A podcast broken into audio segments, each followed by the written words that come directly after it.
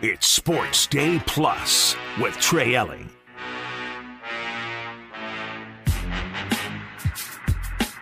Coming up on episode number 20 of Sports Day Plus. I'm done at 6:45 today as high school football is coming your way at 7. Pregame at 6:45. Before that though, at 6:15, it is the first of a two-segment chat with expert sports handicapper Sammy P for his weekly breakdown of the best games from the college and pro football weekend. And in mere seconds, the Longhorns are in Fort Worth tomorrow, focused on taking that next step toward the Big 12 championship game. I am your host, Trey Elling. Give me a follow on Twitter at Courtesy Wave, and do the same for ESPN Austin at 1027 ESPN.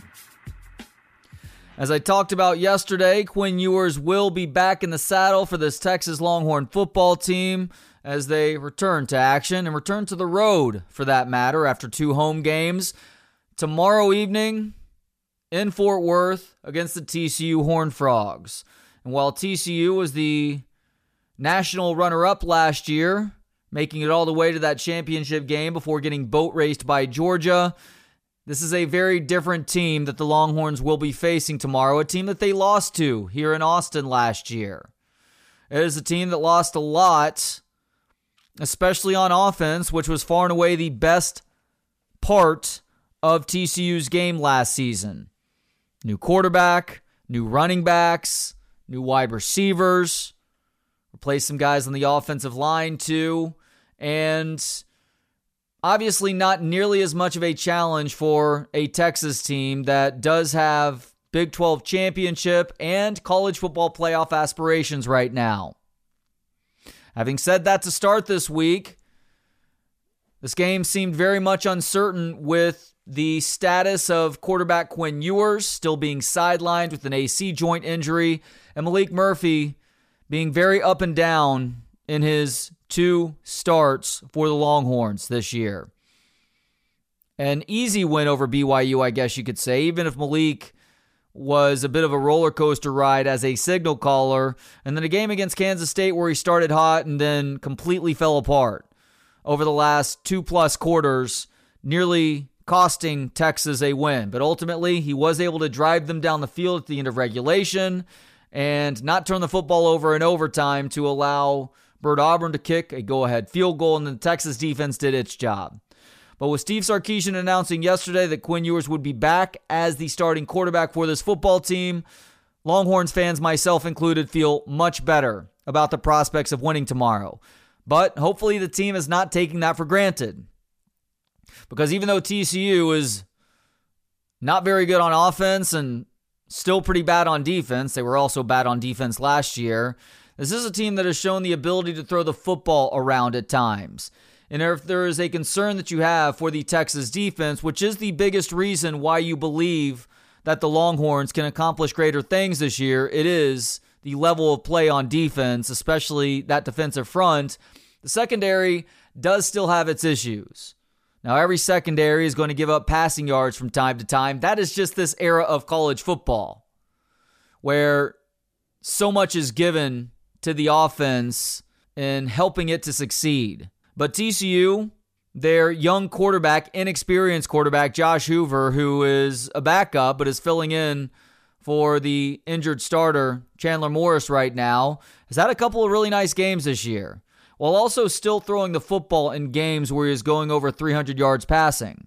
But he has gone over 300 yards passing, and if Texas is either sloppy on offense, not taking care of the football, giving TCU short fields, he would be able to capitalize on something like that. But you hope that's not as much of a concern now with Quinn Ewers in there. Quinn is no doubt going to have to knock some rust off. And you do wonder just how limited he is going to be, especially throwing the football down the field, because the AC joint injury, it really zaps your arm strength. And so my guess is that Steve Sarkisian is testing him less early on and really giving him a chance to get that arm warmed up. It's going to be a cold one in Fort Worth tomorrow. I mean, you feel the temperatures here in Austin. It's going to be about the same thing in Fort Worth tomorrow night, a game that kicks off at 6:30. So it will only be getting colder throughout the evening. And I've been clamoring this for this for a couple of weeks now with Maalik Murphy back there to take some of the pressure off of his shoulders. I would love to see a game where you are riding Jonathan Brooks and CJ Baxter's abilities a little bit more at running back.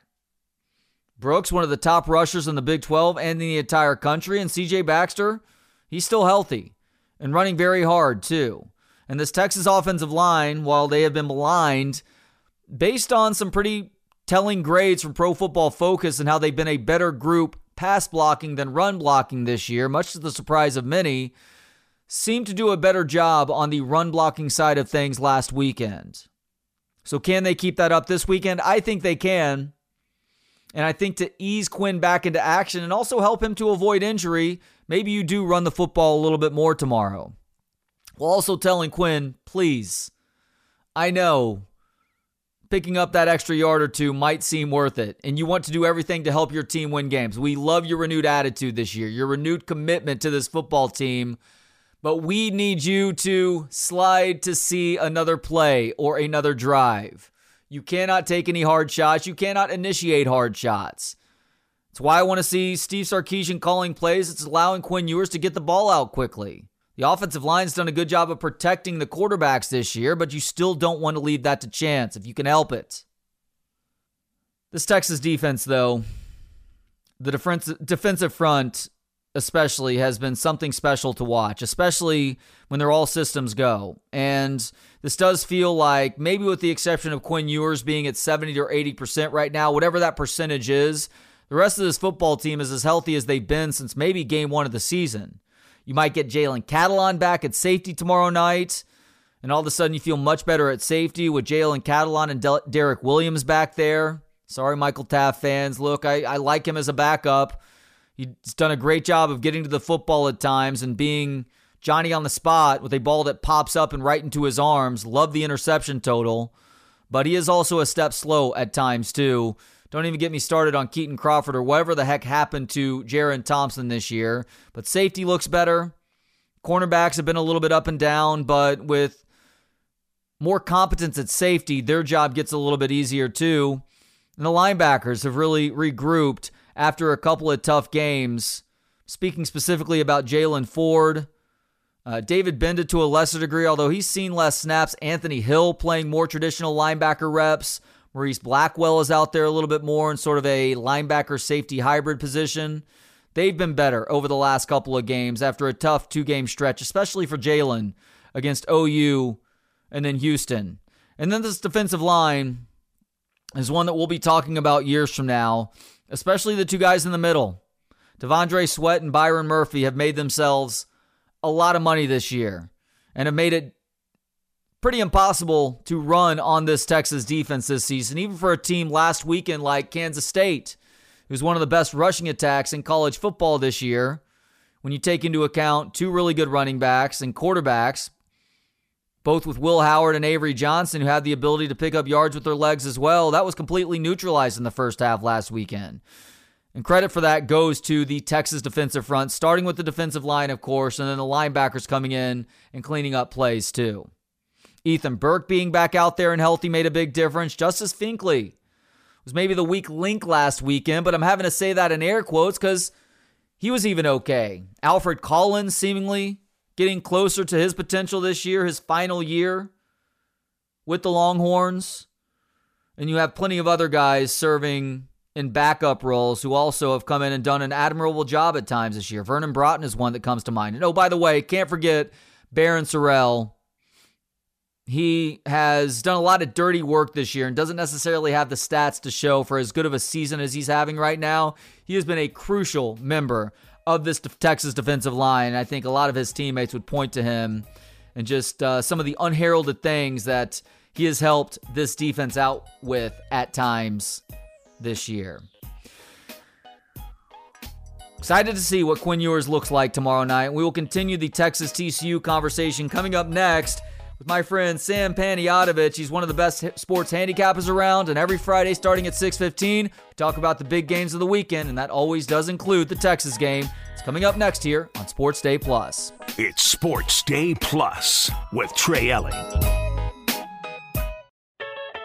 It's Sports Day Plus with Trey Elling. It is a Friday at 6:15 means it's time to spend a couple of segments with my friend Sam Panayotovich. He is one of the best sports handicappers around. He is better known as Sammy P and does great work for NESN up in Boston, Fox Sports, and the Chicken Dinner podcast. And he's nice enough to join me every Friday to break down the football weekend. Sam, thank you as always for the time. How you doing today? Good, Trey. Hope you're doing as well as I am. I, I will tell you though, there's nothing quite like being at the New Orleans airport. You get off the plane, it's 27-7 Texas, and you got the under 50, and you're thinking, all right, it's the end of the third quarter. Like Texas is going to lock this thing down. By the time I got in my Uber, it was like tied, and I, I had no. And I'm texting you like, what the hell just happened? Yeah, two turnovers and three touchdowns in under four minutes will flip a 20 point game real fast. as we saw as we saw this last weekend. That was brutal to watch. I can only imagine how confused you were when you got that update 15 minutes after you had checked the score and saw that it was tied up like that. Yeah, we still had a winning week. I mean, you want to make the right bets. You want to have a good process. We ended up going 3 and 2 with our picks last week on your show and um, the other loss was Dallas plus three, and you you know you get inside the ten yard line, what three times in the fourth quarter and come away with six points. It's like this is what happens. Gambling is awesome, but gambling also sucks at times, and and when you lose two games like that, I mean you're in a good spot going into the fourth quarter, and in the fourth quarter, you you sort of have to live with the losses sometimes.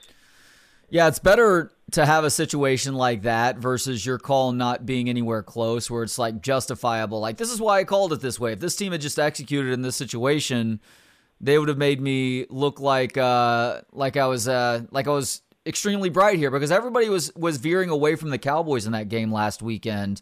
And I was sitting there watching the end of it as Philadelphia commits a pass interference and there's another penalty that they commit to put Dallas uh, at around the 10 yard line, but then Dallas starts shooting itself in the foot too. It's just funny how sports plays out sometimes. Yep, in this NFL, man, it is, you know, you can have a game right for three quarters and then in the fourth quarter everything goes south. It's it's a fascinating sport. The fact that we wager our hard-earned money on it is sometimes very, very annoying. But then, you know, at the end of the day, Trey, you look at the the market to win the NFC conference, and it's you know Eagles, Niners, Cowboys. Like those are still the three heaviest hitters, despite a nice push from Detroit and maybe Seattle's okay. It's it's really still the same three that we thought coming into the year. It's Philly, San Francisco, and then Dallas. That's a great point. All right, let's get to the college games now. We're going to start with the game involving the team here in Austin. The game itself is up in Fort Worth, of course. Number seven Texas at TCU. This is a line that went from 10 on Thursday morning, excuse me, to uh, jumping two and a half points once Steve Sarkisian announced that Quinn Ewers would be his starting quarterback tomorrow night. That line does still sit at 12 and a half right now. Uh, do you like that line? Do you like the over under at 55 and a half or anything else about this game? I'm not really that interested. I do think if you can find a 55, that's not bad to go over 55. My real concern with this game, and again, I haven't made any positions yet, I don't know if Ewers can throw the ball deep. Right. And if, if he can't, it, it's going to really hinder a lot of what they want to do. Obviously, he's better than Murphy, and if they had to go to Arch Manning, Ewers is clearly the better option. I'm not even going down that road. But what made him so great is that he could basically make any play on the field. You know, he could he could run for these first downs. He could he could hit those accurate throws down the middle, but he could also take the top off off the cover of a defense. And all the reports all week have said Sark is going to see how he can throw, and then he will decide. Well, Sark's never going to tell us like, hey, he can't throw it 40 yards. so we really we don't know. I would think we see more points uh, than we saw last week. It's just TCU is also so volatile. I mean, we've seen them lose as a 20 point favorite to Colorado in the most confusing result of the season. We've also seen them win games as a double digit dog. It's just really a game that I don't feel like there's much of an edge on. Yeah, as a matter of fact, Sarkisian in his presser with the media yesterday was asked if Quinn is able to do everything on Saturday. He gave a very curt answer, and Sark is pretty see through when he's BSing the media. So it does seem like Quinn Ewers is one, he's not going to be at 100%, which doesn't surprise anybody, but he may be limited in terms of throwing that football down the field as well. All right, uh, moving on now to some of the ranked matchups in college football this weekend. Utah is number 18. They're at number 5 Washington. The Huskies outlast USC last weekend, leading to Lincoln Riley firing Alex Grinch. Washington returns home as nine point favorites on a Utah team that, to their credit, minus who was supposed to be their starting quarterback this season, has still done a pretty good job in the tough Pac 12 this year. I just don't know if I'm buying their offense enough to think that they can stick with this Washington team, though. Do you like uh, Utah or Washington with the Huskies as nine point favorites or anything about the 49 and a half over under?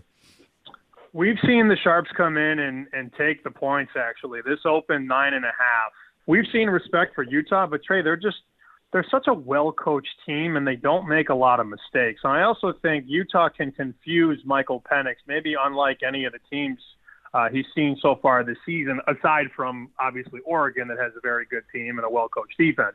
I mean, Washington has played like Boise State, Tulsa, Michigan State, Cal, Arizona, Arizona State, Stanford, USC. Those are all bad defenses. The concern for Utah is that they fall behind 14 nothing and then they're cooked because this is clearly not a team that can play from behind. But I, this has the feelings of one of those weird spots where maybe Washington doesn't play a game where they score, you know, 35, 40 points because Utah's going to do one thing, man. They are going to run the ball, they're going to play good defense up front, and they are going to try and win the time of possession.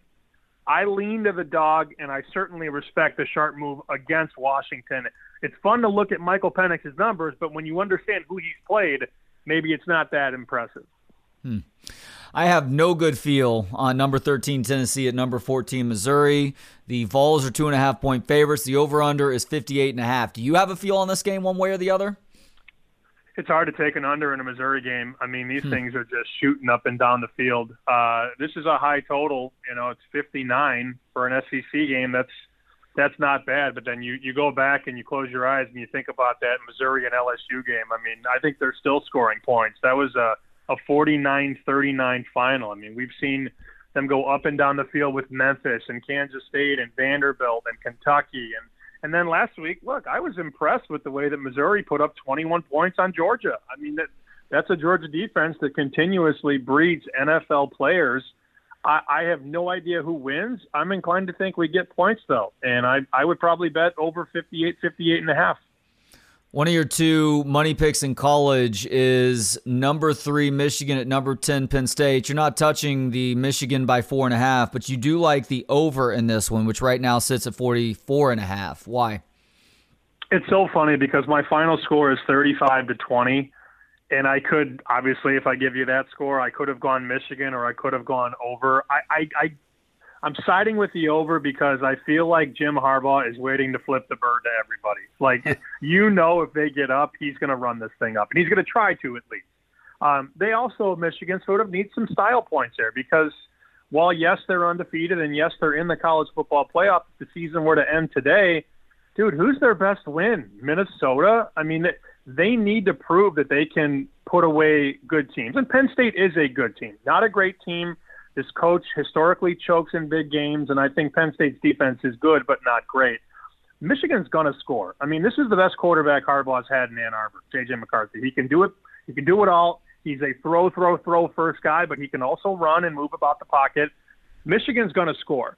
But I think while the Wolverines defense is exceptionally talented, they haven't really been tested, man. I mean, look at the schedule. I, I mean, I just told you, like the best game is probably at Minnesota they haven't faced a good quarterback yet. And this Drew Allar kid might be an NFL quarterback one day. I think we're in this situation where Michigan jumps ahead early. But you're going to see some trick plays, maybe a flea flicker touchdown. Maybe we get a kick return or a punt return. But Penn State can get me to 17, and that's really the magic number. If Penn State gets to 17, Michigan will score at least four touchdowns. They're going to pour it on late. I'm going over 45. And it's funny, a lot of the people on Twitter, a lot of these – people that brag about making all this money, they're all talking about the under because these are two great defenses. Hmm. well, the line opened 43 and now it's 45. So where's the money really going? And why is your other money pick? UCF is two and a half point home dogs against Oklahoma State. It's funny because you asked me about this game last week, the Pokes and the Sooners, and I said I'm not laying that with Oklahoma. There is no way. Yeah. Uh, I have a feeling the the dog is live here. Now, look, I didn't call my shot. I didn't say the Pokes were going to win outright, but when a book opens a game six or six and a half, it sort of tells you the story. And remember, Oklahoma opened up minus six against Oklahoma State, and obviously the Pokes win the game outright. But now that everybody wants to bet the Pokes after nobody wanted to bet the Pokes last week, this is that this is that trap game. This is that pie on the on the bed sheet. You go for the pie, you fall in the hole. Hmm. Um, why is this why is this number only two and a half? Why isn't it three? Why isn't it three and a half? I mean, this is a first place team in the Big 12 going on the road to a team that has one conference win. Why is it only two and a half? Well, because look, UCF was banged up at quarterback for the majority of the part of this season, majority of the early part of the season, rather. Plumlee was hurt. Uh, he had a knee injury, but he's about as healthy as he's been. And look, they've been in some really close games. You know, they lose to Baylor by one. Uh, they were neck and neck with Kansas for three quarters, uh, or Kansas State, excuse me. They lose at Oklahoma by two. This team has been in most of its games this season. And then you also think about their four and five this is the season for UCF. If they win this game, they're probably going to be bowl eligible because you can split against Texas Tech and Houston. You can get to six wins. So this is the the all hands on deck game for UCF, and I think this line tells a story. The bounce house is never easy to play in. I think the Pokes go down this weekend in Orlando. All right, love to hear it. He is Sammy P. Joins me every week for a couple of segments to break down the college and pro football weekends. Coming up, we will get to the pro side of things with some of the best games that the NFL has to offer. It's Sports Day Plus with Trey Elling. It's Sports Day Plus with Trey Elling. Back with one more segment with Sammy P, aka Sam Panayotovich. He is one of the best sports handicappers around. He owns his craft on NESN up in Boston for Fox Sports with the Chicken Dinner Podcast. Follow him on Twitter at SP Shoot and hear him on this show for a couple of segments every Friday starting at 6:15. Sam, we shift our attention to the NFL now, and I got to give you credit because last week you mentioned the Bears as one of your money picks in a truly putrid looking game with Chicago playing at New Orleans. But you turned out to be right, and you were actually watching that game in person with some friends at the Superdome last weekend. How the hell did you know to pick the Bears, even though they were going to go on to turn the football over something like four or five times? They should have won the game outright. And I'm not just saying that because I had Bears plus eight and a half. I mean, it I was ready to like jump off the ledge because New Orleans had the ball so many times inside the Bear 20. I want to say there were three trips inside the 20, and they came away with no points, which was unbelievable. But at the same time, Trey, the Chicago Bears, hell of a cover there. They turned the ball over five times and still covered. That is all that matters at the end of the day. I mean, yeah. we talk about bad beats all the time. That was a lucky win it, it sealed a winning week for us here and for your audience. But you did say you're like, why am I betting Bears plus eight and a half? Well, because clearly it was the right side, and uh, when you turn it over five times and still cover, that is more proof that it was the right side. Yeah, no kidding there. So uh, as far as this week in the NFL goes, one of the games of the week. Surprising to everybody, considering what they thought, what we thought they would be at the start of the year, is the Houston Texans at the Cincinnati Bengals. The Texans are getting healthier as the Bengals are a little bit banged up, but Cincy has been playing really good ball for the last month now. Uh, he is six and a half point favorites. The over under is 46 and a half. Do you like uh, either team in either situation here? I am all eyes on the injury report, buddy. I uh, I just saw a tweet. There's a really good account on Twitter. It's called Underdog NFL, and I honestly, I'm, I'm not lying here. I have notifications to my phone from this account. It's an aggregate list from beat writers and reporters, and it basically summarizes who will play, who won't play, who's in, who's out. And 24 minutes ago, it said Ja'Marr Chase was listed questionable for Week 10. Oh wow! So, I, I mean that's and again we won't we won't know for sure until Sunday if he's going to play or not because these things kind of simmer over the weekend. But you know Higgins is out, which has been reported already today, and Chase is questionable. I, I don't know how you can lay six and a half with Cincinnati. And it's not like I'm drinking the Kool Aid on Houston, Um, I was not high on them this year. I didn't have them over the win total. I didn't have them under either. I just I didn't know what Houston was, and clearly this quarterback has a big NFL arm, and and assuming he stays healthy, he's going to be fine for the next five ten years. I just I can't lay Cincinnati if Burrow is potentially without Chase and Higgins.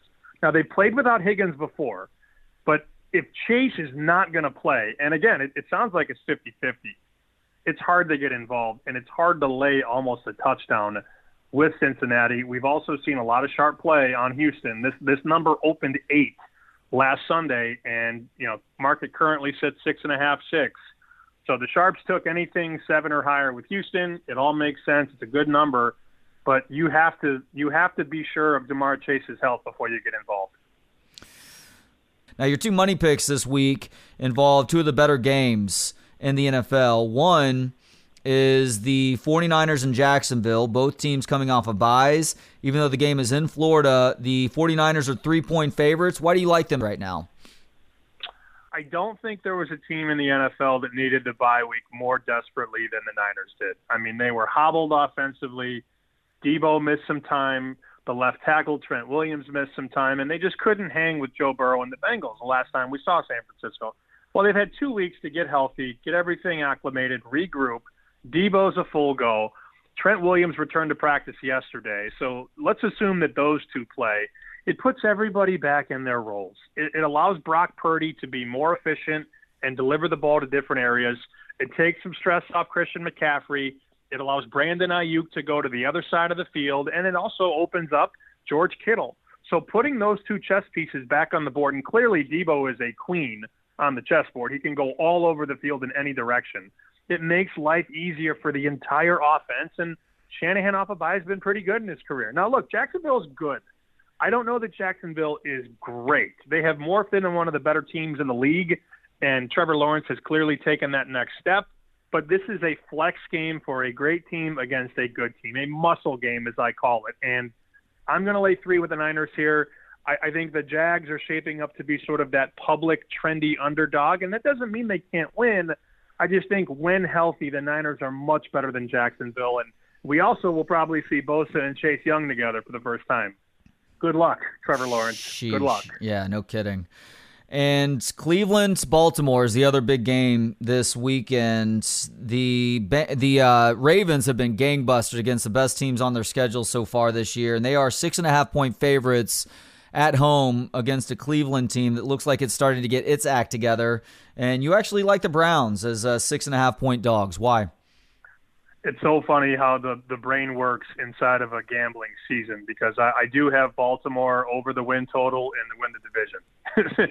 Yet I'm betting against Baltimore this week because these are just these are tough games to win big. And I mean, we saw it perfect example last week. The Eagles you know, couldn't put away the Cowboys and vice versa, right? I mean, that was a very close game until the very end. There will be no punches pulled, no tricks pulled off in this game because the Browns and Ravens know each other better than anybody. This is too many points to lay against a very good defensively charged division rival. Myles Garrett might be the best player on the field. And as I've already basically said, the Browns know the Ravens very, very well. And, and here's the other caveat of this game uh, I do a weekly hit with John Murray from uh, the Westgate Superbook in Vegas. We do it on NESN, and I always tweet it out. And he said that the Ravens are one of the most popular sides, not only of the week, but of the season. People are lining up to lay Baltimore, minus six, minus six and a half. They're putting the Ravens in all these money line parlays, and yet, Trey, that line has not gotten the seven yet. Hmm. So clearly, there's resistance. Respected players like six and a half. I'm in that boat as well. Not that I'm a respected player, but I respect the respected players, and there's a reason this thing hasn't touched seven yet. It's also a low total, 38. So it's not going to be a freewheeling up the field game. This is a tight divisional battle, 20 to 17, 23 to 20 type final. Uh, I took six and a half with Cleveland. Sam, I need to ask you a college basketball question because you tweeted out a little bit earlier today that you uh, you tweeted out a ticket from Circa, which is where I'm going to be cashing in my uh, seven thousand dollar Texas Rangers ticket next week. That you took Kentucky just before the season started on a uh, plus seventeen hundred. You put thousand dollars on Kentucky. If this hits, you win $17,000. Why do you like Kentucky this year? Most talented team he's had since that like 2014, 2015 window when he had the Karl-Anthony Townses and the Devin Bookers and James Young and the Harrison twins. This is as talented a recruiting class that Cal has had. He's got three five stars, um, freshmen that are on the squad. He also has the uh, son of Dajuan Wagner, who was a lottery pick uh, in the NBA many years ago. But also, there's some seniority here. He has Tre Mitchell, uh, who trans- uh, transferred in from West Virginia. That's the guy who could be an 18 point, 10 rebound per night guy if all things go to plan. Uh, this team is probably going to go through some ups and downs over the course of the season, but uh, we've already seen them just blow away inferior opponents. Um, it's a very good team, and I think the number was wrong. Now, Circa had 17 to one.